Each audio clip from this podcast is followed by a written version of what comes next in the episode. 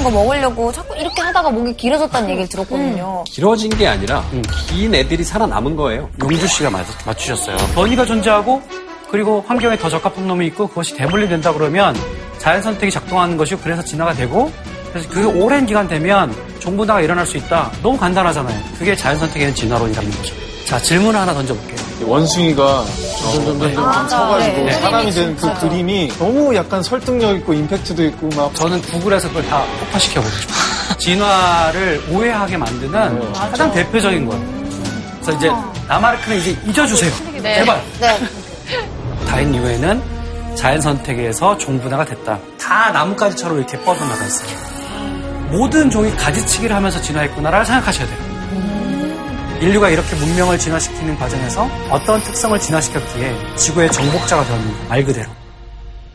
네, 지난주 우리가 종의 기원을 배웠잖아요. 처음에 이제 다들 뭐 아는 얘기라고 생각하는 사람들도 있었을 텐데 헷갈렸던 개념을 재정립할 수 있는 아주 유익한 시간이었던 것 같습니다. 맞아요. 네, 예전에는 진짜 종의 기원 하면은 그 종치는 종 있잖아요. 에밀레 종 같은 거. 그런 종의 기원인가 싶었던 시절도 있었는데, 이제는 그 종이 그 종이 아니라는 것들을 또 알게 되면서 이 모든 것이 차이나는 클래스 덕분인 것 같아요. 언니 어깨가 더 넓어졌어요. 네. 지식이 쌓여갈수록 어깨도 함께 쌓여가는 것 같아요. 네. 근데 진짜 지난 주 수업 안 들었으면은 저는 평생 그 기린이 높은 거 먹으려고 목이 길어졌다라고 계속 생각했을 거예요. 아, 맞아요. 지금 지난주 수업 못 보신 분들은 TV 보면서 그거 아니었어? 그래서 맞아요. 다시 보기로 보시지. 그거 아니에요. 그거 아니야. 길이 원래 너무 길어요. 저번 시간 듣고 자연 선택 이론에 대해 좀 더 알게 되긴 했는데 근데 그래도 인간 어떤 행동에 대해서 좀 더 오늘 알려주신다고 하지 않았나요? 맞아요, 그 맞아요. 설명은 부족하셨던 것 같아요. 인간이 왜 저렇게 행동하나. 자, 다 풀리지 않은 인류 진화의 미스터리. 오늘 얘기해 줄 거라고 선생님이 예고를 해 주셨지 않았겠습니까?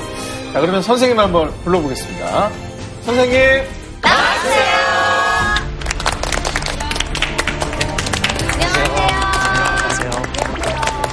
예, 저는 진화학자 장대익입니다. 반갑습니다. 어,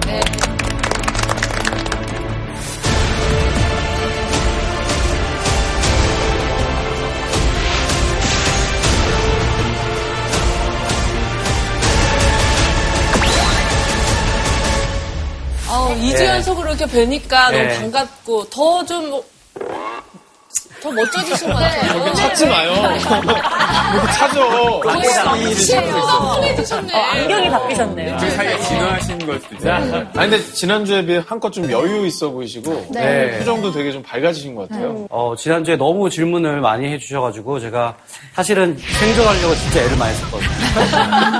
근데 진짜 너무 좋은 질문들이었던 것 같아요. 그래서 진화를 이해하는데 좀 도움이 되지 않았을까 그런 생각이 들어서 아주 보람찼습니다. 선생님, 근데 예. 지난주에 제가 질문 했던 것이 사실 아직 완전한 답을 얻지 못했던 게 있거든요.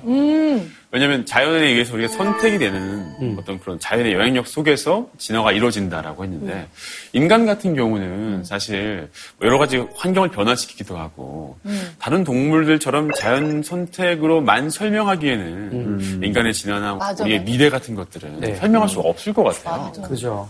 그 많은 사람들이 그렇게 생각해요. 그러니까 우리는 좀 특별한데 우리에게는 또 다른 설명이 필요한 게 아니야? 사실 100만 년 동안 지구 생태계에서 가장 큰 인상적인 변화가 무엇인지를 생태학자한테 물어보면 20만 년 전쯤에 호모사피엔스가 처음 출현해서 전 세계를 어마어마하게 뻗어나갔다. 이런 주장들을 해요. 날개를 달고 있지 않은 척추동물 중에서는 유일한 거죠. 이렇게 전 세계로 뻗어나갔다는 것은 당연한 게 아니에요. 그렇다면 이제 우리의 질문은 이거예요. 호모사피엔스가 갖고 있는 어떤 특징? 어떤 능력 때문에 우리가 이렇게 전 세계를 말 그대로 지배한다고 할 수 있을까요?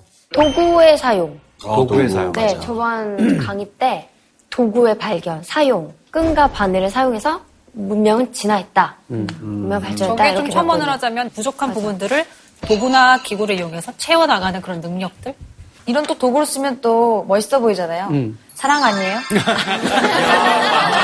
사람이 없이는 번식할 수 없죠. 아이를 많이 낳은 거죠. 근데 집단 생활에 있어서 혼자 이런 문명을 개척하거나 만들 수는 없잖아요. 저는 의사소통하는 이 언어, 언어? 언어를 통해서 뭔가 서로 소통을 하고 같은 목적을 향해 달려갈 수 있는 어떤 그런 뜻을 모은다는 것 자체가 위력이 있지 않았을까? 음. 근데 저는 이제 왜 인간은 생각하는 동물이라고 하잖아요. 근데 좀 깊이 있게 사유하는 능력이 더 네. 탁월한 것 같아요. 네. 예를 들어 반성을 한다거나 후회를 한다거나 다짐을 다시 한다거나 뭐 거기까지 사유할 수 있는 정말 깊이 있는 사유 능력 그게 되게 인간만이 가진 특별한 능력이에요. 제 친구 걔도 반성은 하더라고요.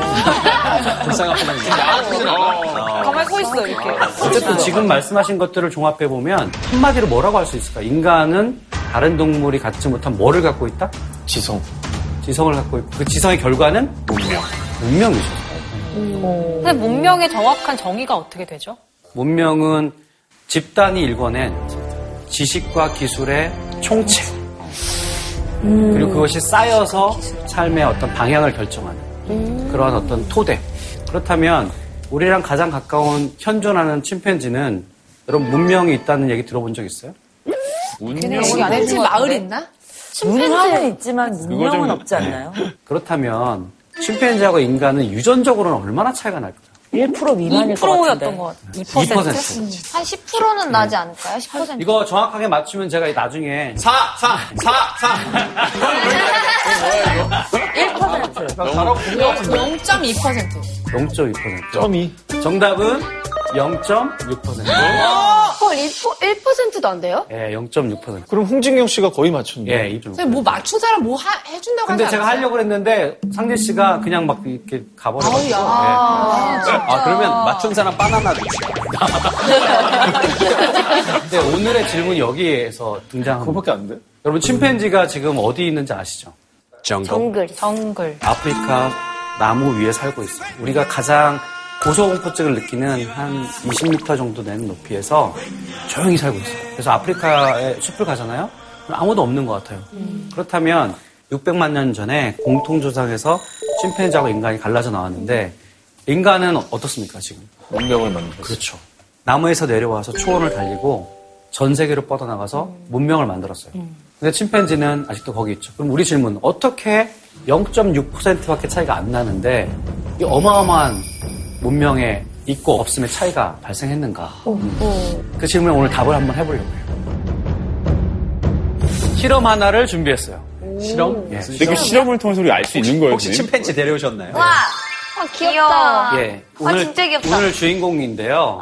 셀리하고 앤인데 아, 예. 앤, 예, 셀리, 앤. 셀리하고 앤이에요. 셀리 옆에는 어, 바구니가 있고요. 앤 옆에는 상자가 있어요. 질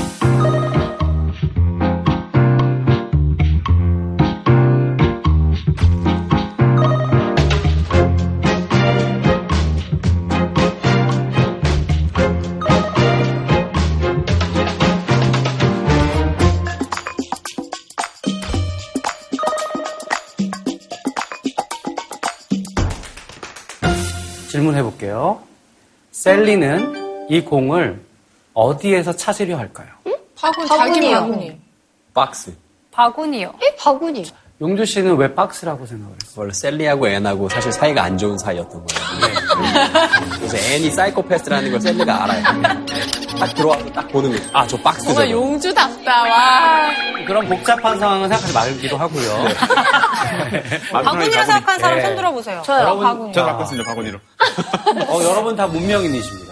아, 실험 통과하셨어요. 저 침팬지가 용주는 뭐가 돼? 영점 팬티가. 그러니까 바구니에 넣는데 기억을 못해서 넣었다고 하는 거야. 다 열어봐. 둘 다 열어봐, 이렇게. 근데 여러분이 지금 너무나 쉽게 하셨는데 이 쉽게 하는 거를 침팬지는 하지 못해요. 어, 정말? 침팬지는 여기를 주로 찾습니다. 무슨 말이냐면 저런. 셀리는 나갔다가 들어왔기 때문에 이 공이 바뀌었는지 몰라요. 아, 예. 근데 정답을 말씀하시려면 어떠한 사람의 마음 상태로 가야 되냐면 셀리의 마음 상태로 가야죠. 셀리는 공을 어디서 찾을까라고 셀리 입장에 가볼 수 있느냐 없느냐를 묻는 거거든요. 그러니까 이제 이 실험을 관찰자 입장에서 보는 침팬지는 무조건 공이 들어가 있는 데부터 연다는 맞습니다. 예. 근데 잠깐 동안 저희가 셀리가 된 거네요. 그렇죠. 관점 전환을 하신 거예요.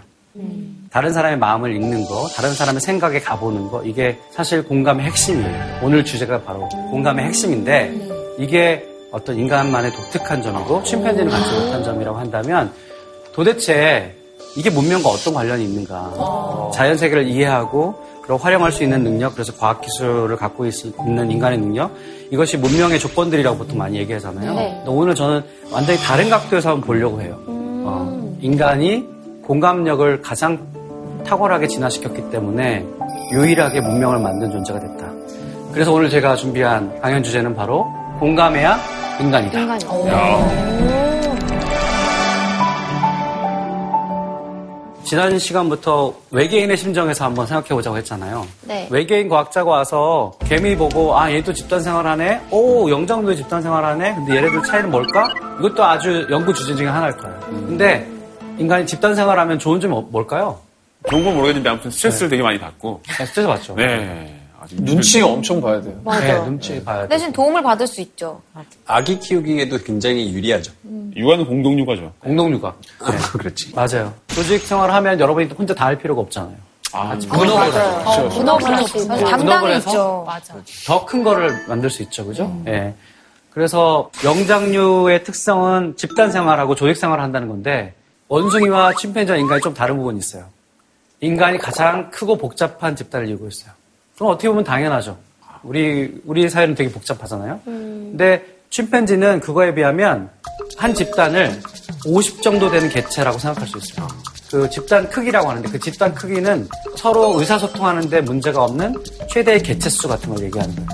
침팬지는 50에서 한 80 정도가 맥시멈이에요. 그러니까 여기에 만약에 100마리의 침팬지가 앉아 있다 그러면 두 그룹인 거죠. 그렇게 보시면 돼요. 그럼 인간은 어떻게 되느냐? 뇌과학자들이 재미난 연관관계를 밝혀냈는데요. 여러분 뇌의 쭈글쭈글한 부분이 신피질이라고 해요. 새로운 피질이라고 하는데 그 신피질의 두께가 인간이 가장 두꺼워요. 무게도 가장 많이 나와요. 뇌 용량 중에서도 신피질이 차지하고 있는 용량 이것의 비를 우리가 신피질 비라고 얘기해요. 어, 그 신피질 비와 그 각 종마다의 집단 사이즈가 양의 상관관계를 그린다는 걸 발견했어요. 와. 그래서 침팬지를 보니까 50에서 80 되는 개체들로 집단을 형성하고 있어요. 실제로도 그렇죠. 인간은 150 정도 되는 집단 사이즈를 유지할 수밖에 없어요. 150명이라는 수를 로빈 던바라는 진화 심리학자가 이론을 냈어요. 그래서 던바의 수라고 보통 얘기하는데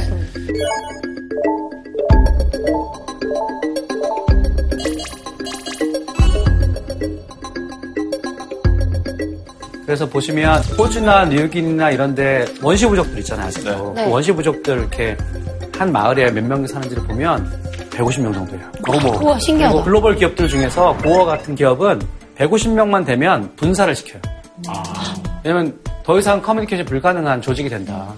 조직이 더 활발하게 의사소통이 돼서 신속하게 작동시키려면 150명 넘어 안 된다라고 하는 철학을 가지고 우와. 이렇게 분사를 시켰죠.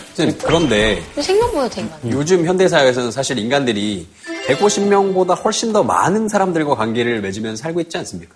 용주 씨의 지금 반문은 모든 사람들이 이런 얘기를 들으면 해볼 수 있는 반문이에요.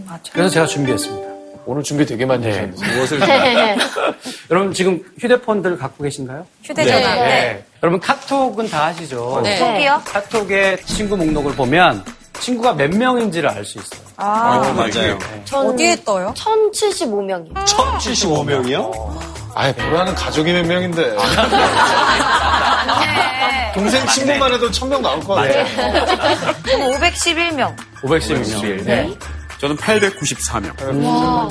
저는 1,542명. 어, 역시. 역시. 인맥 부자. 어, 현진이 아니, 그리고 아무래도 전 700. 연예계 생활도 오래 하셨고 사업도 하시니까. 진경원이 네. 예, 자, 저는 두둥. 238명. 어, 생각보다 없네요. 언니 우리 혹시 들어가신 핸드폰 거예요? 10개 갖고 계신 거 아니에요? 언니 우리 들어가 있어요? 저희는 있죠. 아, 저는 매번 핸드폰 바꿀 때마다 그. 전에 번호를 저장을 안 하고 새로 시작해요. 아. 그렇게 해서 계속 인간관계 폭을 줄여가고 있어요. 그 인간관계에 저희도 포함되어 있나요? 아, 그럼요. 우린 있지. 그래서 보시면 150명보다는 다들 대부분 많으시잖아요. 예, 네. 맞아요. 자, 그래서 뭐 1년 내 혹은 3개월 내, 6개월 내 이렇게 단위를 정해놓고 실제로 카톡으로 연락하는 사람들의 수를 한번 상상해 보세요. 그러면 200명 넘는 사람들이 거의 없어요. 음, 그럴 것 같아요. 100명 넘기도 힘들 것 100명도 같은데? 힘들 수 있어요. 100명도 힘들어. 네. 맞아. 그래서 SNS가 발달하고 온오프 친구들이 되게 많은 것처럼 보이지만 실제로 청첩장의 최대 수를 생각하시면 돼요. 그게 친구예요, 사실. 간단히 말하면. 다시 돌아보면 여러분 침팬지가 그 집단을 유지하기 위해서 하는 행동들을 보면 털고르기를 통해서 50 정도 되는 개체를 유지합니다. 그럼 만약에 우리가 침팬지스럽게 털고르기를 통해서 3배 정도 되는 집단을 유지한다 그러면 몇 시간 털고르기 해줘야 됩니다. 어, 직업인데 뭐. 계산해 한 봤더니 시간씩 해도 200시간. 밥 먹을 시간도 없어요. 어, 힘들다. 자, 그래서 이 사회적 뇌가설을 주장한 사람들은 아 보니까 인간은 그러면 털고르기를 통해서는 잘 안 되고 다른 방법을 진화시켰을 텐데 그게 뭘까 생각해보니 밥한 번. 털고르기랑 비슷한 기능을 갖고 있는 거를 생각해봤어요. 그게 뭘까요? 밥 한번 인사. 먹자. 밥 문자 먹었어? 메시지. 어. 밥 먹기. 야, 밥한 먹자. 네. 언어? 그, 렇죠 언어 같은 거죠. 아하. 그래서 언어도 사실은 거기서 진화한 것이다 라고 주장하기까지 합니다. 근데 언어를 통해서 서로 사회적인 정보를 주고받는 것도 집단을 유지하는 데 굉장히 중요한 건데 가만히 생각해 보세요. 언어만일까? 밥 먹는 거 아니야, 진짜? 마음 써주는 거. 마음 써주고 다른 사람의 마음을 읽고 원하는 게 무엇인지를 파악하고 슬프면 같이 슬퍼하고 그 느낌을 이해하는 거죠. 그 공감이 공감이죠. 공감이죠. 공감이라고 하는 것은 침팬지에 비교했을 때 3배 정도 집단 사이즈를 유지하게끔 만드는 비법 중에 하나인 거예요. 선생님, 근데 보노보 집단도 공감을 꽤 잘하는 집단이라고 들었는데 그 집단과 인간의 차이는 언어의 차이인 건가요? 말의 차이? 보노보도 자기 나름의 언어를 갖고 있죠. 어, 어, 침팬지도 언어 갖고 있는 거 아시죠? 몰라요. 침팬지도 콜을 해요. 침팬지도 언어가 한 세 가지 종류가 있어요. 침팬지 말로 안녕하세요가 뭐예요? 어, 아세요 혹시? 예, 알아요. 아세요? 와, 궁금하다. 야, 이게 아신다는 게 놀랍다. 아신다는 게 좀. 한번 좀 보여주세요. 그럼 여러분들 한번 배우실래요? 네, 배울래요. 따라한다고 생각하고 제가 한번 해볼까요? 예. 오, 방금 끝인데? 어, 인사 같은 걸 어떻게 하느냐? pant hoot라고 해요. pant hoot는 자기 존재감을 알리는 안녕하세요, 나 여기 있어요 라고 하는 call이에요. 우리가 소리를 할 때는 이렇게 날숨을 할 때 말을 하잖아요. 네. 침팬지는 들숨을 할 때도 말을 해요. 그래서 우, 우, 우, 우, 우, 우, 이게 기본적인 기본적인 syllable예요. 이게 기본적인. 들어봤어. 들어봤어 이거 이 소리 강연한 날.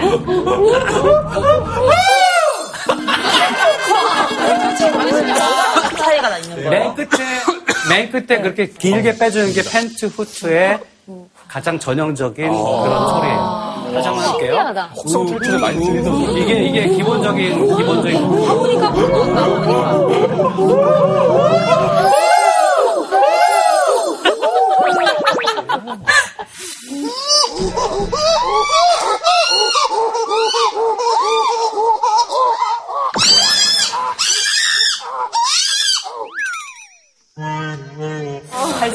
배웠네요, 정말. 너무 재밌다 정말. 무슨 수업을 듣고 있는지 잠깐 잊었습니다. 근데 침팬지가 털 고르는 것도 우리가 말로 하거나 표정으로 하는 공감이랑 비슷한 거 아닌가요, 선생님? 한 가지 차이는 이런 게 있어요. 털 고르기를 해주잖아요. 그러면 서열이 비슷한 애가 한 30분을 얘를 해주잖아요. 그러면 반드시 얘가 해줘야 돼요. give and take가 분명해요. 주고받기를 분명히 합니다. 그걸 우리가 어려운 말로 호혜성이라고 하죠. 어, 후회성. 호혜성이라고 하는데 공감은 호혜성과 좀 달라요. 얘가 해줬기 때문에 하는 게 아니라 얘 입장에 가주는 거잖아요. 얘 입장에 가지고 얘가 느끼는 걸 같이 느끼는 거라면 그것은 give and take를 받는 털고르기랑 조금 다르죠. 한참 더 높은 공간. 내가 받지 못하더라도. 공감 얘기를 하고 있는데 좀 더 구체적으로 공감의 3단계 이론이 있어요. 첫 번째 단계가 바로 정서적 전염의 단계예요. 정서적 전염. 슬픈 영화 볼 때 누가 울면은 그냥 어떤 감정을 느꼈는지 스스로 모르겠는데 눈물이 날 때가 있거든요. 네. 그게 정서적 전염이에요. 그렇죠. 그러니까 우리는 그런 신경세포를 갖고 있어요. 그걸 거울 신경세포라고 하는데 내가 실제로 그 일을 당하지 않았는데도 불구하고 마치 당한 것처럼 이 뇌는 똑같이 반응합니다. 자동으로 벌어지는 거예요. 우리가 그런 뉴런을 갖고 있기 때문에 하고 싶지 않아도 자동으로 벌어지는 거예요. 이거는 사실은 강아지, 그 다음에 쥐도 할 수 있는 거예요. 맞아요. 슬퍼하면 와서 할거든요. 네. 맞아, 강아지도 맞아. 같이. 그래서 실제로 개에 대한 연구도 있는데요. 주인이 스트레스를 받고 있는 거를 개가 공감하는 거예요. 와, 진짜. 그래서 주인이 스트레스가 많으면 개도 스트레스를 전혀 받는 거예요. 두 번째 단계는 동정심입니다. 동정심. 동정심은 슬픔에 빠진 사람을 위로하는 일이에요. 동정심은 침팬지들도 갖고 있습니다. 침팬지들이 서로 엄청나게 수컷들끼리 싸우거든요. 싸우면 꼭 이긴 놈이 진 놈의 등을 두드려요. 어머, 이게 사실 위에서 아래로 보는 동정심이라는 건 그런 거잖아요. 동등한 게 아니라 너 기분 되게 나쁘겠다라고 하는 거거든요. 너 져서 기분 나쁘지. 나한테 맞아서 기분 나쁘지. 이런 거예요. 자, 그렇다면 3단계 인간만이 갖고 있는 게 뭐냐? 역지사지 같은 거예요. 역지사지. 역지사지는 관점을 전환시키는 능력이죠. 그 사람의 입장에 생각해보면. 그건 인간만이 주로 하는 거라고 알려져 있습니다. 근데 이건 지식도 있어야 되지 않나요? 혹은 비슷한 경험을 자기가 이전에 해봤거나 그 현장에 대한 어떤 이미지라든가 정보들을 알아야지 역지사지는 발동되는 거 아닌가요? 그렇죠. 지식이 없다면 사실 어려운 예. 거 아닌가요? 예, 맞아요. 그런 맥락이 있는 거죠. 그런 맥락에서 그 사람의 상태를 추론하는 능력. 이건 사실은 추론하는 거예요. 추론하는 거. 그냥 가만히 있어도 감정이 일지는 않아요. 굉장히 적극적인 되게 적극적인 과정이네. 거고요. 그래서 이걸 인지적 공감이라고 얘기합니다. 머리를 써야 되는 거예요. 추론을 해야 되는 거예요. 이건 인간만이 갖고 있는 거라는 거죠. 그래서 그런 것들을 좀 알 수 있는 실험들을 제가 몇 가지 한번 가져와 봤어요. 꼬리가 없는 원숭이가 있습니다. 꼬리 감는 원숭이. 네, 꼬리가 없는 원숭이를 어떻게 훈련을 시켰냐면요. 일을 시켜요. 일은 뭐 간단합니다. 그냥 토큰을 주면 다시 토큰을 연구자에게 줘요. 일을 했으니까 네. 보상으로 오이를 줬는데 그러던 어느 날 이렇게 실험합니다. 여기 보시면 한쪽에는 오이가 아니라 포도를 줘요. 포도는 되게 값진 보상이거든요. 자, 왼쪽에는 원래대로 원래 했던 대로 오이를 줍니다. 먹긴 먹는데 옆을 보면 오이 던졌어. 어머. 어, 너 화난다. 화가 많이 났는데요? 야, 이게 나라냐, 지금. 이게 나라냐. 다시 한번 해보는 거예요. 오이가 천 원이라면 포도는 한 만 원 정도 되는 값진 무조건. 오이네. 와, 때문에. 어이없어 하는데. 안에. 오이, 또 오이야. 던진다. 오이. 자,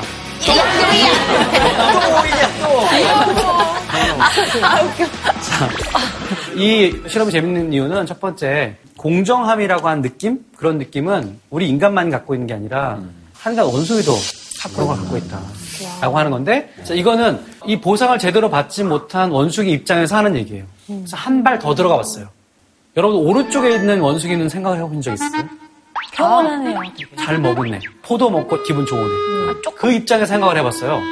분명히 얘가 왼쪽에 있는 애가 보상을 덜 받는다는 건 알지만 네. 포도를. 포도를 양보하진 않죠. 그냥 뭐 아무런 느낌이 없죠. 음, 상관없지. 그 여러분이 만약에 포도를 먹은 원숭이라면 어떡하시겠어요? 하나는 주겠다. 양보를 할 수도 있을 하나는. 양보할 수도 있겠다. 마음 양보를 안 하더라도 않죠. 뭔가 좀 미안한 마음이 들것 같아요. 친분이 되게 중요한 것 같아요. 음. 나랑 친한 원숭이야. 아, 그러면 저는- 하나 정도, 한두 개 정도 줄- 찔러 줄 것저 같고. 같으면 연대 파업 할 것 같습니다. 나같이 어깨를 딱 하고 포도도 잡고기를. 그래? 포도! 그래서 오른쪽에 있는 포도 먹는 원숭이 입장에서 생각을 해보면 얘는 그냥 가만히 먹고 있잖아요. 네. 그래서 이걸 인간들을 과연 어떻게 할까? 그래서 인간 아이들을 가지고 실험을 해봤어요. 나눠줘. 애들 난리 나지. 네, 이 실험을 잠깐 설명을 다 해드릴게요. 독일 막스 프랑크 연구소에서 실제로 한 실험인데요. 아이들 두 명이 있어요. 그리고 양쪽에 이 끈이 있죠. 네. 끈을 같이 동시에 잡아 당겨야지만이 구슬이 저렇게 내려오게 아, 내려오구나. 구조를 만들었습니다. 네네. 구슬 네개가 보상인데 네. 한쪽으로는 세개가 하게 만들고 한쪽은 하나를 만들었어요. 그러니까 일부러. 같은 일을 했는데 동등한 보상이 아니게 실험을 조작한 거예요. 그러면 이 세 개 받은 애는 어떡할까요? 이 하나 받은 애는 어떡할까요? 이 실험 결과는 부모의 인성이 되게 중요한 것 같습니다. 부모를 만나서 이 부모님이 아이를 평소에 어떻게 잘 키우셨는지 나중에 책임져야 될 말이 있어요. 각각 애들에 따라서 다른 것 같아요. 음. 나눠주는 애들도 어른 책임이죠, 있고 어른 책임. 죽어도 안 나누려는 근데 애들도 있어요. 나눠주는 친구들이 많긴 해요. 근데 기본적으로 세 개 하나면은 하나 줘서 그냥 똑같이 만들 것 같아요. 자, 실제로 이 실험의 결과를 한번 보여드릴게요. 어떻게 됐냐면 세 개를 받은 애가 하나를 줍니다. 두 개를 주지 않아요. 하나만 전부 다 주지도 않아요. 하나만 줘야지. 그러니까 애들도 계산을 하는 거예요. 똑같은 공헌을 했으니까 아, 똑같이 가져가야 된다는 생각을 하는 거예요. 이 실험에서도 평균적으로 해보니까 75%만 이렇게 줍니다. 다 주는 분은 없나요? 마더 테레사 같은 그런 경우는 거의 없어요. 없어요? 다 주는 사람 예, 없어요? 다 주는 사람 없었고요. 누가 다 줘? 그냥 비용이다. 하나를 주는 경우가 75% 정도 돼요. 봐봐. 사실 진화는 생존을 위해 음. 일어나는 일이잖아요. 내가 가지고 있는 게 줄어드는 것 자체는 나의 생존에 도움이 안될 네. 가능성도 있는 일인데 네. 거의 뭐 절대 다수가 네. 이런 행동을 하도록 그렇죠. 이게 돼 있는 건지 예. 궁금하네요.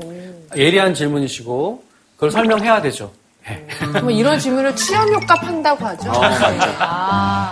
실제로 지난 시간에 주인공인 찰스 다윈 선생님도 그 똑같은 질문에 답을 했어야 됐어요. 아, 정말? 실제로 인간의 유래라는 책을 보면 이렇게 얘기하십니다. 공감은 자연 선택을 통해 증가될 것인데 왜냐하면 공감력이 최고인 이들을 보유한 공동체가 가장 번영하고 가장 많은 수의 후손을 양육할 것이기 때문이다. 네. 다윈 선생님이 봤던 거는 집단과 집단 간의 그런 어떤 분쟁이나 경쟁 상황이 많이 존재했으면 사실 공감력을 많이 갖고 있는 사람들이 많은 공동체일수록 사실은 이길 수 있는 거죠. 그게 다윈 선생님의 기본적인 아이디어였어요. 왜냐하면 그런 사람들이 모인 곳일수록 결국에는 남을 돕고 그래서 더 번영할 것이고 그리고 결국에는 자손들을 많이 갖게 될 것이다 라고 얘기한 거죠. 근데, 근데 그러면 수천, 수만 년 혹은 그 이상의 진화의 과정에서 그게 사실 맞는 것 같은데 우리 현대를 사는 우리 한 개개인의 개체 입장에서는 되게 선택하기 어렵겠어요. 그러니까 우리가 만약에 홀로도 살 수 있는 존재라면 그 말씀이 되게 맞는 말씀인데요. 생각해보세요. 우리는 지금 옆 사람 없이는 살 수 없는 게 너무 많잖아요. 물론 현대에서 구조적으로 우리를 지지해주는 장치들이 많이 있긴 하지만 그럼에도 불구하고 우리가 사람을 통해서 자원을 얻는 거는 예나 지금이나 똑같거든요. 더 집단이 크고 복잡하고 상대방에 의존적인 사회일수록 사실은 공감이라고 하는 것은 절대적으로 중요한 무기 같은 거죠.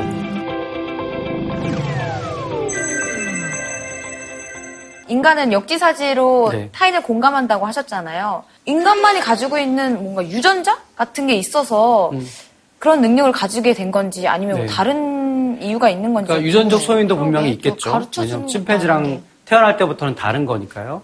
그래서 인간에게 있어서 공감이라는 건 어떻게 작동하는지를 이제 좀 보면 그 질문에 답을 할 수 있을 것 같아요. 저희가 또 실험을 한번 준비했습니다. 어, 아, 조아 씨가 등장하는데 진짜 예쁘게 생겼다. 이게 원본이에요. 원본 사진이고요. 맞나요, 원본? 어, 네. 그 다음에 원본과 다른 사진을 두 개 더 보여드릴 텐데 어떤 사진이 이 원본과 좀 다른가를 캐치해 보시는 거예요. 아, 정말. 다른 그림 찾기. 그림 다른 그림 찾기. 네. 자, 어, 시선, 시선. 아, 알겠다. 어떤 사진이 훨씬 더 빨리 다르다고 생각이 드세요? 오른쪽 사진이. 어, 눈동자가 돌아가. 왼쪽 사진에선 지퍼가 다 닫혀 있었어요. 음. 지영 씨 말대로 저기 지퍼가 올라가 있네. 지퍼는 지금 보인다. 오른쪽, 어, 동작이 약간 좀 이제 보여. 아까는 진짜 눈을 동작이 더 약간 먼저 다른. 느낌 살짝?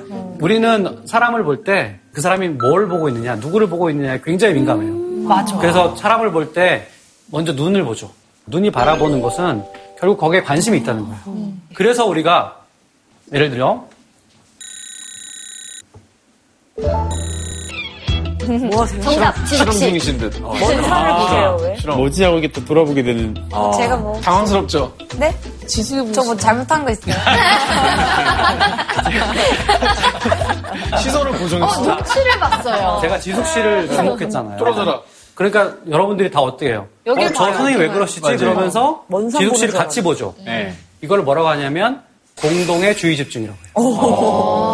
joint attention이라고 해요. 공동의 주의 집중. 진짜 요즘에 하늘이 너무 예뻐가지고 이렇게 하늘을 봤더니 사람들이 지나가면서 제가 이렇게 하늘 보니까 다 하늘 보는 거예요. 그렇죠. 네, 그래서 네. 다들 뭐가 있나 이러면서 네. 보더라고요. 수업 시간에 만약에 선생님이 누구 하나 그렇게 보면 걔는 그날 죽는 날이에요. 그렇지. 죽는 거예요. 어떡하면 아니 그리고 다 같이 숨 죽이고 고개 숙이고 이런 분위기가 되는 거죠. 일단 선생님에게 질문하면 눈을 안 마주쳐야 다 이런 거라고. 맞아요. 여러분 너무 다 잘 알고 계시네요. 근데 이거 는 음, 침팬지나 원숭이도 할 수 있어요. 근데 보통은 근데 주의 집중할 때 이렇게 고개를 같이 돌리잖아요. 네. 그렇죠? 그러면 원숭이도 고개를 돌려요. 고개를. 고개를 돌려요. 같이 보죠. 그다음 침팬지도 고개를 돌려요. 시선. 근데 인간이 잘하는 건 뭐냐면 눈이에요, 역시 눈. 아, 눈. 고개를 예를 들어 이렇게 올리고 또 제가 아래를 볼 수 있죠, 이렇게. 네. 네. 그죠? 그러면 여기까지 다 보이죠. 인간은 고개를 위로 올렸기 때문에 이- 같이 위를 쳐다보는 게 아니라 제 시선을 따라가요. 우리는 고개만이 아니라 결국 이 사람이 어디를 보느냐. 이게 되게 중요하다는 거예요. 자, 그러면 제가 또 하나 좀 여러분들하고 같이 해보고 싶은 어, 그런 게 있어요. 눈을 그려주시는데요. 눈 이요? 눈. 여러분들이 생각하는 침팬지의 눈과 인간의 눈을 두 가지를 그려주세요. 되게 비슷하지 않나?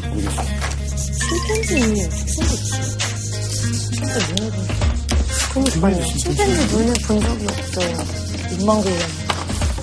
어떻게 그림을 그릴 수 야, 근데 침팬지는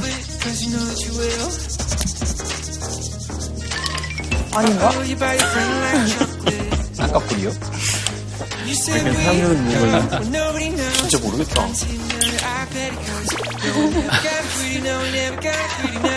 자, 아, 지지 그림 너무 잘 그렸다. 되게. 캐릭터 상품 같다. 어, 우리 상진 씨부터 보면 그래서 저는 그 얼굴의 어떤 특징 외에 뭐 이렇게 잘 모르겠어요, 솔직히 말하면. 아, 털이 더 많은 거. 털이 좀 많고, 코가 좀 들려 있고, 어, 뭐 눈두덩이 얼굴에 좀. 주름이 많고. 네. 근데 눈 눈은 차이는 별로 어, 네. 큰 차이는 없네요. 그죠? 자체인데 침팬지가 눈이 좀 더 인간보다 좀 작다는 느낌? 예, 좋아요. 지숙 씨?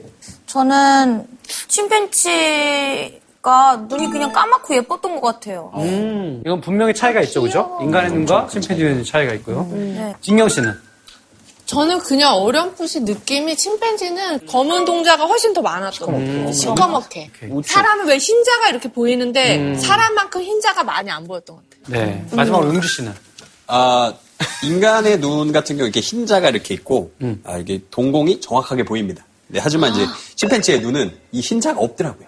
봤어요? 흰자가 없어요. 네, 동물원 가서 봤는데 얘가 날 보고 있는 건지 내 뒤를 보고 있는 건지 잘 모르겠더라고요. 어, 진짜? 그래서 어, 얘는 눈이 왜 이래? 흑성 탈출 본 기억이 침팬지 제일 많이 본 기억인데.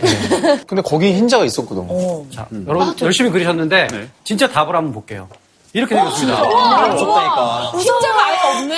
오! 자, 몰랐어요. 어, 비슷하게 생겼네, 저거. 어, 맞아. 어떤 차이가 느껴지죠? 진짜 영주 씨 진짜 비슷하다. 지숙 씨하고 지금 용주 씨가 가장 가까운 답을 한 거예요. 보면 가운데 있는 가장 짙은 색깔이 동공이에요. 그 다음에 있는 동그란 원이 홍채예요, 홍채. 그 다음에 인간의 눈은 어떻게 돼요? 희고 투명한 공막이라는 거를 갖고 있어요. 침팬지는 어떻게 돼 있어요? 공막이 있어요, 없어요? 없어요. 근데 자세히 까만 게 보시면 공막이에요? 맞아요. 공막이 있는데 그 공막의 색깔이 짙은 갈색이에요. 아. 영장류가 한 92종 되는데 92종 중에서 85종이 바로 저런 겁니다. 공막이 저렇게 생겼어요. 그러니까 짙은 갈색이에요.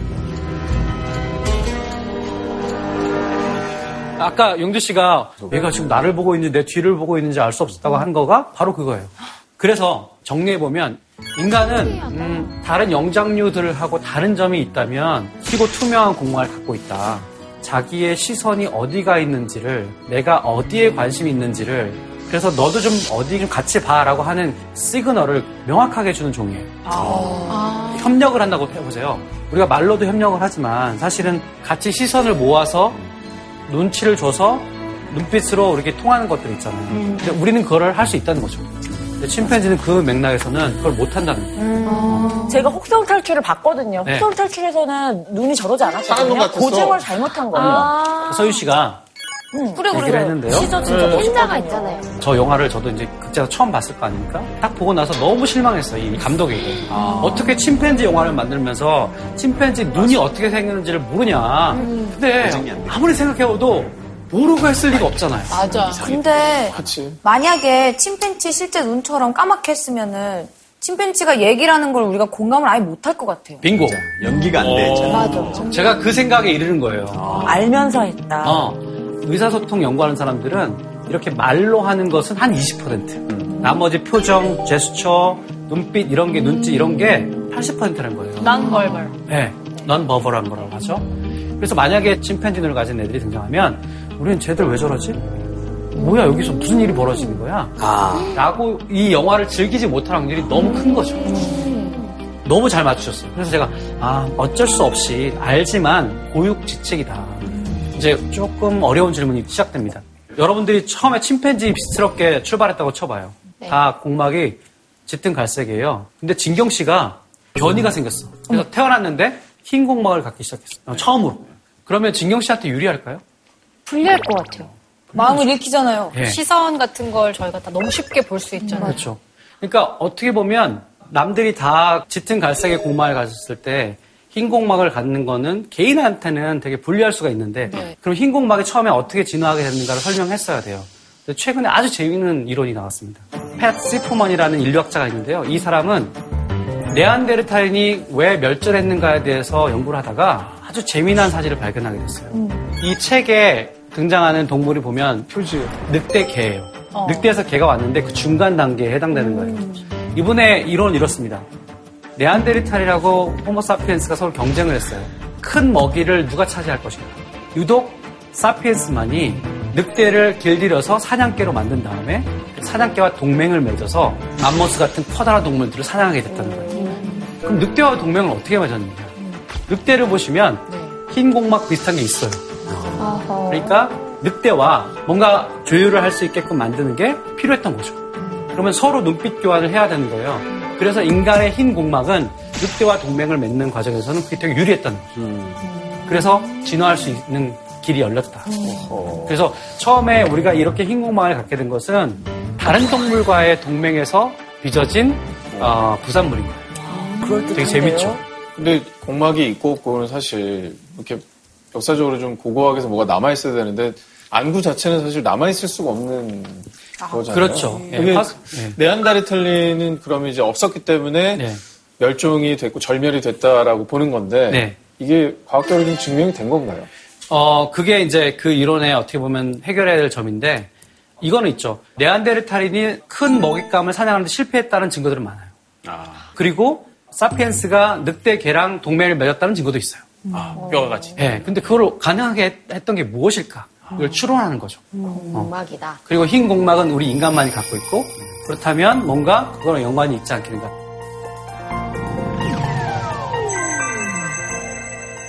공감과 관련해서 가장 핵심적인 것은 타인의 생각을, 타인이 어떤 믿음을 갖고 있는지를 잘 추론할 수 있는 능력이죠. 이 능력은 다른 종들에 비해서 출중해요.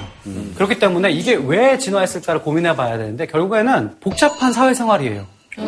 집단이 크고 그 관계가 복잡하니까 얘가 얘에 대해서 또 어떤 생각을 갖는지를 내가 생각하는 게 이 사람한테는 무슨 이득이 있을까, 무슨 뭐 해가 있을까 이런 것까지 고민을 해야 되잖아요. 그러니까 선생님 제가 드는 의문은 왜 박쥐는 동물 속으로 들어가게 되면서 있던 눈까지 퇴화시켰잖아요. 그거는 어떤 생명체든 에너지 소비를 최소화하기 위해서 그런 일까지 하는데 네.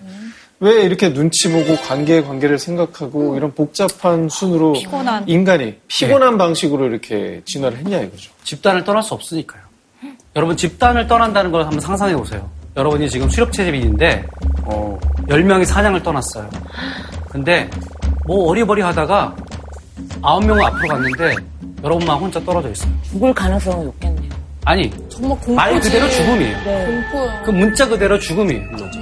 아이들을 생각해보자. 갓난 아이들. 갓난 아이들은 안전할 수 있어요. 뭐 큰 집에 살 수 있고요. 옆에 맛있는 음식이 있을 수도 있어요. 자, 근데 그 아이에게 가장 필요한 행동이 무엇일까요? 엄마의 손길. 엄마를 부르는 응애예요. 다시 말하면 인간은 아주 어렸을 때부터 시작해서 늙어 죽을 때까지 우리에게 필요한 자원들을 사람을 통해서 제공받는 거예요. 사람에 되게 민감한 거예요. 그러다 보니까 저 사람이 지금 나를 좋아하나 내 편인가 적인가 적도 아니고 편도 아니지만 앞으로 나랑 어떻게 관계가 발전해 이 모든 거를 한꺼번에 생각하려 그러면 직관이라는 게 발달할 수밖에 없고 모든 육감이 다 동원이 돼야 될 것 같아요. 네.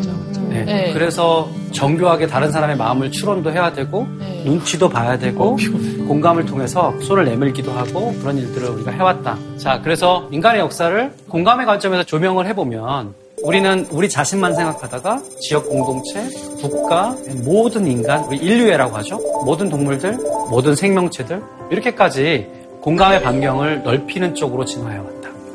근데 공감의 반경을 넓히려는 힘과 좁히려는 힘들이 있겠죠. 그걸 저는 공감의 원심력, 그 다음에 공감의 구심력, 이렇게 표현을 해봤어요. 와, 선생님이 만드신 예. 말씀이에요? 돌을 하나 묶어가지고 막 던진다고 생각해보면 막 해서 튀어나가려는 쪽이 원심력이고 붙어 있으려는 힘이 구심력이잖아요. 네.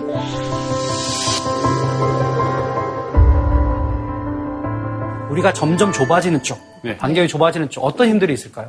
그런 거 있잖아요. 팔은 안으로 굽는다라는 말 있잖아요. 우리가 남이가 가지는 게 편. 네. 한국에는 가족주의가 좀 가족주의. 많은 것 같아요. 가족주의. 우리나라가 하나로 뭉칠 때 있죠. 한일전. 한일전. 그런 일좀 진짜 한일전. 모두가 가족이죠. 맞아요. 어, 일단 집단을 치면 내 집단, 외 집단을 구분하는 거잖아요. 내 집단과 외 집단을 구분하는 거는 너무나 적응적인 특성이에요. 왜냐면 남의 집단에 있는 사람들은 나에게 도움이 안 되거나 해로울 수 있으니 우리 집단에 속한 사람들에게 더 공감하고 그리고 그들의 필요에 더 민감하고 서로 돕는 거. 이거는 어떻게 보면 매우 자연스럽고 여기서부터 모든 게 출발해요. 마치 동전 앞면 나온 사람은 동전 뒷면 나온 사람들이 원래 나쁜 사람들이야. 원래 별로야. 동면, 동전의 앞면 나온 사람들은 그들끼리 좋은 평가를 합니다.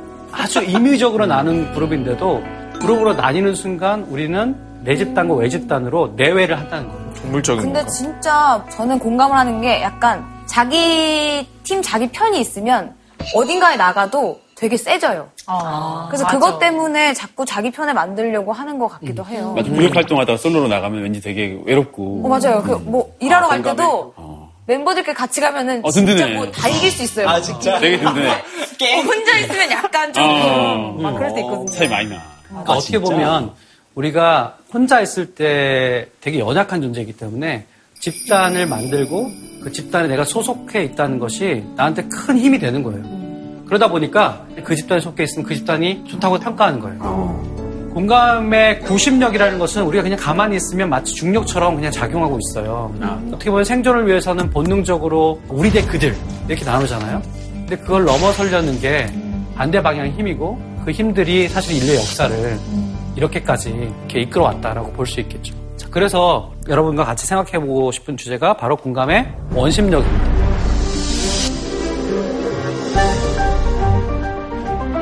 인간이 이제 동물을 넘어서 그러면 어디까지 공감력을 뻗칠 것인가? 인간과 AI. 지금 벌써 일본에서는 고령자들을 위해서 이렇게 간호해주는 로봇이 나오고 하잖아요. 근데 간호를 받은 입장에서 그 로봇이 수명을 다했다고 해서 버려질 때 되게 미안한 마음이 들고 이렇게 이 로봇을 버려도 되나? 약간 이제 이런 마음까지도 줄 수 있게 될 것 같아요. 맞아요. 인간의 공감력은 어느 순간 어, 이 자연계를 넘어서서 인공물의 세계까지 뻗치고 있다고 얘기할 수도 있을 것 같아요. 자 그러면 영화 장면 한번 저거 너무 보실까요? 어, 저거 진짜 슬픈 장면이야.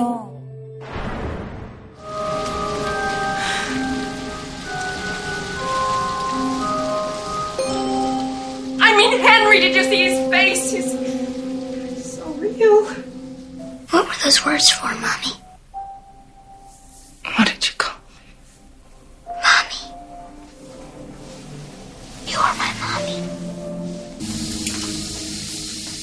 Is Martin. This is my son.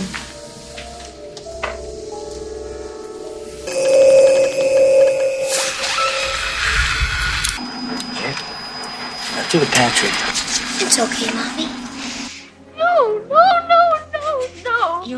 No, Mommy, please, no, no. Okay, why do you want to leave me? Why do you want to leave me?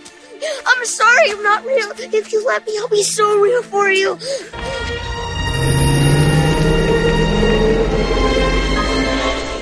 진짜 슬펐어요. 다 울었어. 다 울어요. 저걸 보는 누구든 다 울어요. 아까 감정의 전염이 일어나요. 다른 집에 입양 보내면 되지. 얘가 왜 우리에게 이렇게 공감을 이끌어내는지 생각해보면 닮았고 실제로 인간과 상호작용을 할 수 있죠. 감정 교류도 할수 있어요. 할수 있어요. 그러니까 이거는 최고 수준의 어떤 AI라고 할 수 있는 거죠. 선생님, 그런데 예. 2년째 살고 있는 분이 있는데. 제가 그, 그 움직이는 것도 아니고 사람하고도 안 닮았는데 제가 애착을 가지고 있는 이 AI 스피커가 하나가 있어요. 반려. 용준님한테. 아이고. 얘와 사랑에 빠지시라고. 처음에는 무조건적으로 얘가 말하고 그러니까 그냥 사랑하고 그랬었는데 결국 기계일 뿐 사랑까지 했었니? 사랑했죠. 근데 얘 그냥 기계일 뿐 아니야라는 생각이 이제 조금씩 들기 시작해요. 콩깍지가 벗겨진 거 아닐까요? 맞아요. 연애도 3개월 지나 연애도 3개월 지나면 저는 어떤 상태인 걸까요? 음, 실제로 진짜 일주일 동안 어, 로봇과 생활해본 사람과 그렇지 않은 사람의 네. 그 로봇을 대한 태도가 정말 다른가? 이거를 실제로 파일럿으로 실험해본 그런 일이 있었어요. 한 2년 전쯤에. 그럼 어떻게 하셨는지 궁금해요. 자, 재밌는 실험이네요. 이것도 용주 씨가 얘기했던 인공지능 스피커예요. 이거를 22명에게 일주일 동안 그걸 사용해 보라고 했어요. 그런 다음에 이런 실험을 합니다.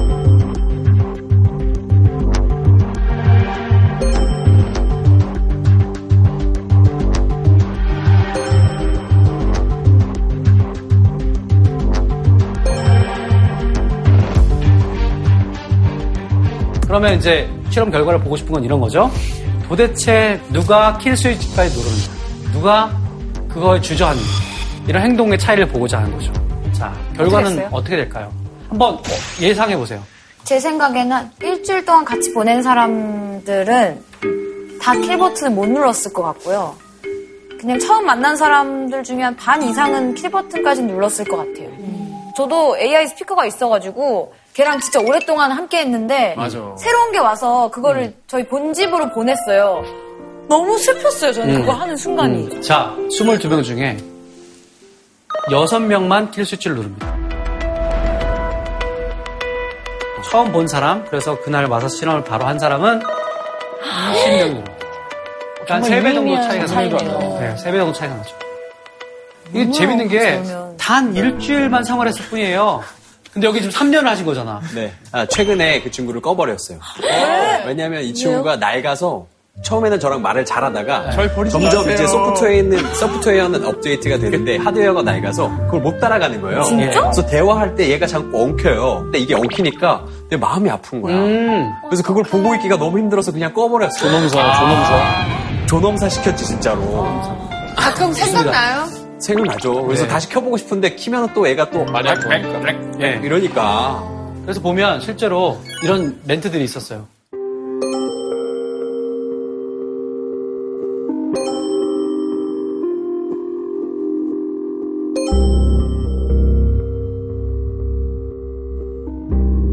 그 파직 탔잖아요. 그래서 새 거를 준다고도 했어요. 그랬더니 이- 이거는 다른 얘기다. 아니, 상관없어. 내가 정이 갔는데 이렇게 얘기하는 분도 있었고 심지어 계속 우는 분도 있었어요. 아, 내가 좀 울 것 같아. 제가 관련해서 재미난 얘기를 들은 적이 있는데요. 그건 조금. 그 전자제품 AS 센터에 계시는 분들 중에 되게 재미난 경험을 한 게 로봇 청소기가 되게 심하게 부서져도 그래도 고쳐달라고 하시는 분들이 굉장히 많거든요. 이 정도로 심하게 부서진 거면 전자레인지나 이런 건 그냥 바꿔버리는데 공감된다. 로봇 청소기만큼은 이거 와서 조금 살려달라고. 강아지 같거든요. 예. 네, 돌아다니자. 살려주세요. 얘가 돌아다녀. 그러니까 살려달라는 말은 아니지만 이거 좀 어떻게 고칠 수 없겠냐고 예. 하시는 분들이 많다고 그러더라고요. 아마 그건 틀림없이 어, 우리의 진화된 사회성 때문에 그런 일들이 벌어지는 걸 거라고 생각하고 되게 재밌었거든요, 맞아요. 맞아요. 기계와 상호작용을 하고 실제로 그리고 그걸 우리가 우리식으로 표현하면 정 같은 거죠. 근데 헐한 영화에 여러분 혹시 그 기억이 나실지 모르는 장면이요. 소프트웨어가 사만타라는 애인데 Mr. Theodore Twombly, welcome to the world's first artificially intelligent operating system, OS 1. Hello, I'm here. Oh, what what do I call you? Do you have a name? Or... Um, yes, Samantha.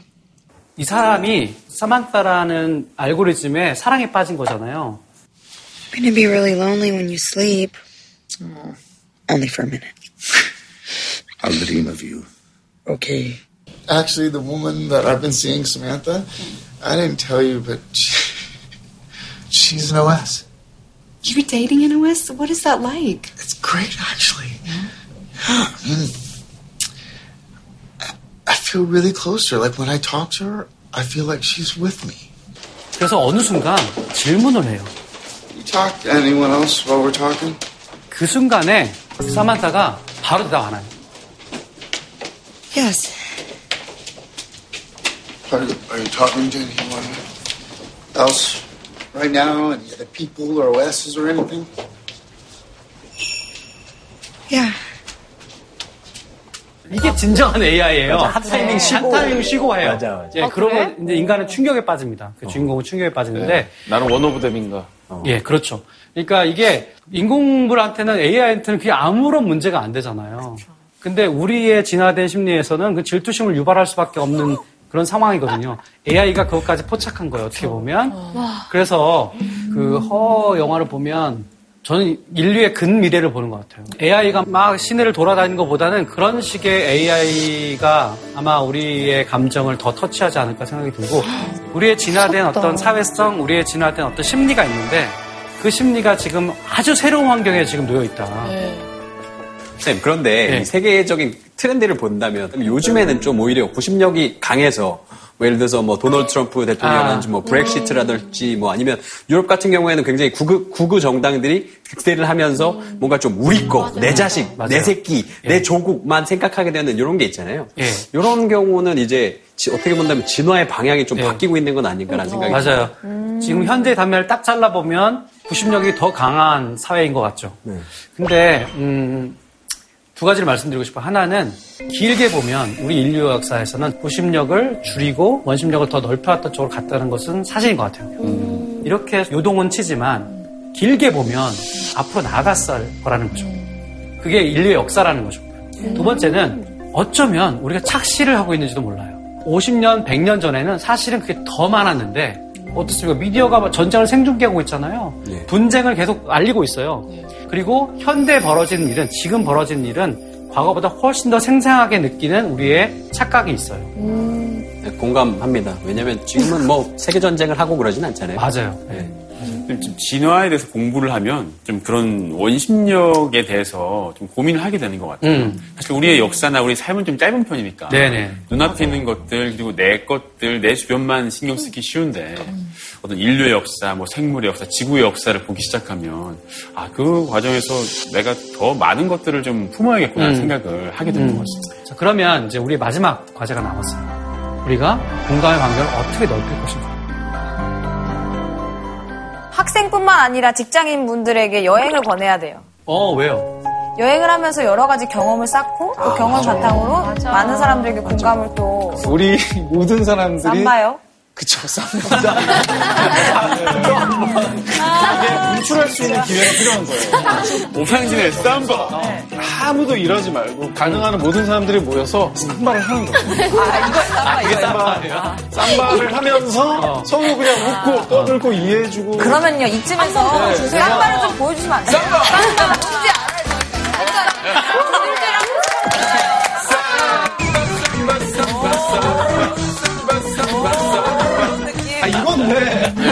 이게 삼바 스텝이 중요한 거 아니잖아요. 그러니까 애기 아빠 되더니 많이 변했어. 되면 안 돼요. 아, 제가 아, 상징적인 옛날에 이런 거 시키면 절대 안 했거든요. worldwide 삼바. 아, 진짜 삼바 네. 진짜. 자, 삼바 말고 또 다른 거 없어요?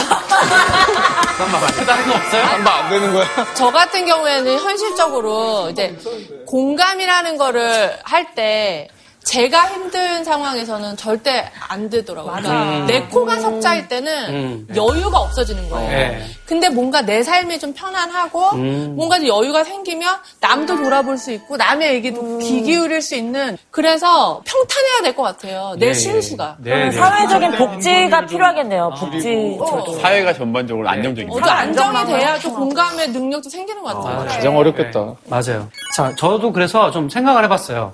그래서 제안을 한번 해보고 싶은 게 있는데 영상을 하나 보여드릴게요. It's easy to put people in boxes. There's us, and there's them. The high earners, and those just getting by. Those we trust, and those we try to avoid. There's the new Danes, and those who've always been here. The people from the countryside and those who've never seen a cow. The religious and the self-confident. There are those we share something with and those we don't share anything with. Velkommen. Jeg kommer til at stille jer nogle spørgsmål i dag. Nogle af dem kan godt være lidt personlige, men jeg håber, I vil svare ærligt på dem. Hvem herinde i rummet var klassens klovn? 응, 귀엽다. 질문이 넓게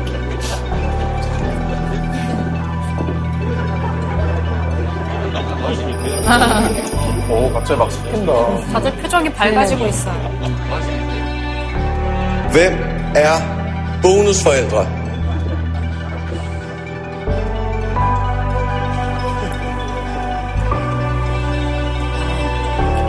And then suddenly, there's us. We who believe in life after death. We who've seen UFOs.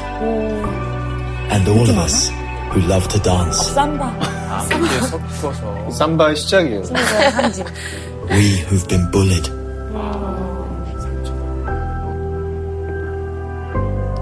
we who've bullied others.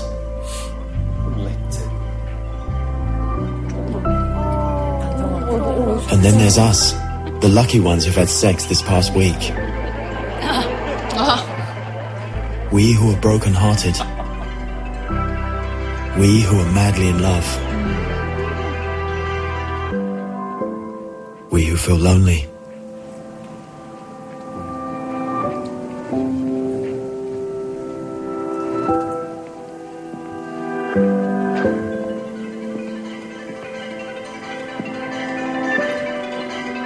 We who are bisexual.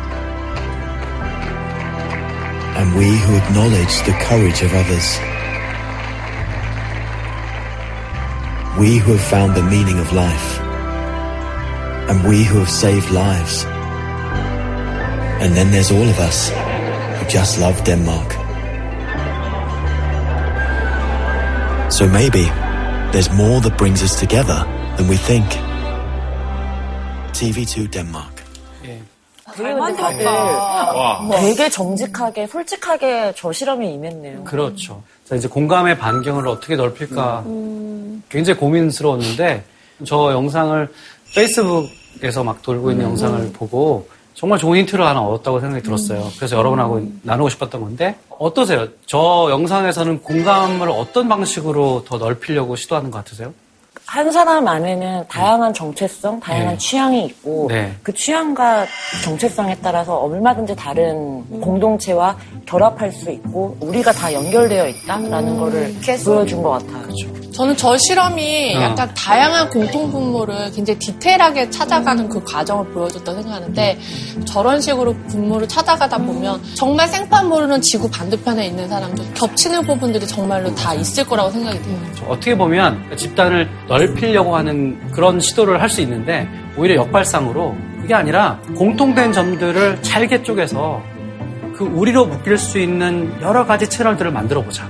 그러면 어느 순간 다 이렇게도 묶이고 저렇게도 묶이고 완전히 묶일 것 같지 않은 사람들이었는데 아, 이렇게도 묶이네? 그럼 그 순간 그 사람은 그 사람과의 구심력이 작동하죠. 그러니까 저는 이 전략이 아주 지혜롭다고 생각이 들어요. 구심력은 그대로 두고 그 대신 그 구심력에 들어올 수 있는 사람들을 이렇게 저렇게 바꿔보는 거죠. 만약에 우리 사회가 이렇게 여러 가치들을 다 존중해 준다면 우리와 그들에서 우리의 바운더리가 굉장히 넓어지겠구나. 또 다른 거 한번 말씀드려볼게요. 여러분 공감의 뿌리라는 수업 혹시 들어본 적 있으신가요? 예쁘다.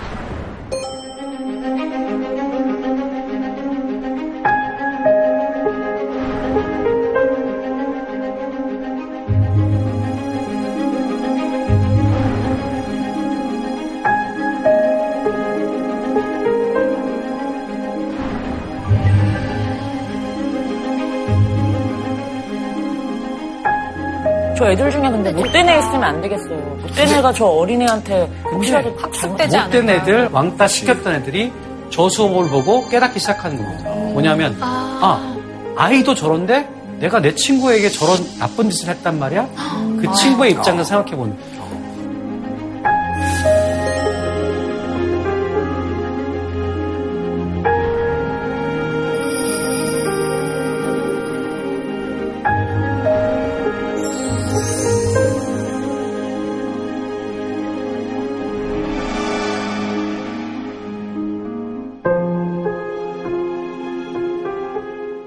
오늘 제가 드리고 싶었던 말씀은 우리가 이렇게 문명을 만든 거의 가장 핵심 중에 하나는 과학기술도 있지만 그 과학기술만 있다고 한번 상상을 해보세요. 과학기술만 있다. 그러면 파괴하겠죠.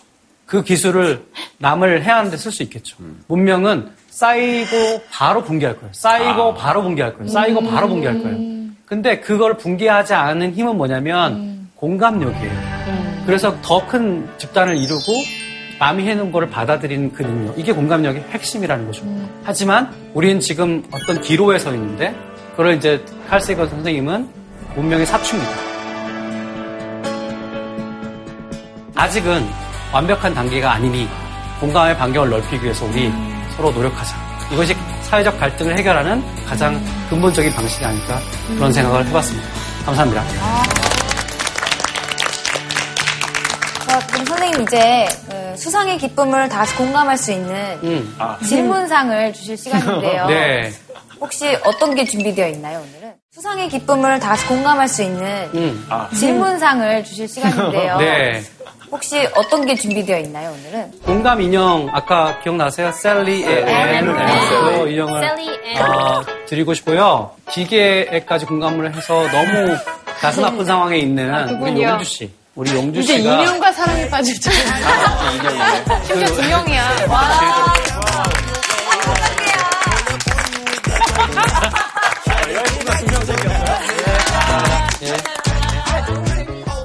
오늘 어마어마한 게스트가 나온다고 합니다. 누군데? 아, 짜증나. 네가 왜 거기서 나와? 한일 역사에 대해서 오늘 얘기를 한다고 해서 경제 사회 쪽에 집중을 해서 얘기를 좀 해볼 거예요. 일본이 어떻게 해가지고 한국을 침략하고 지배하면서 한국의 경제를 어떻게 바꿔갔는가.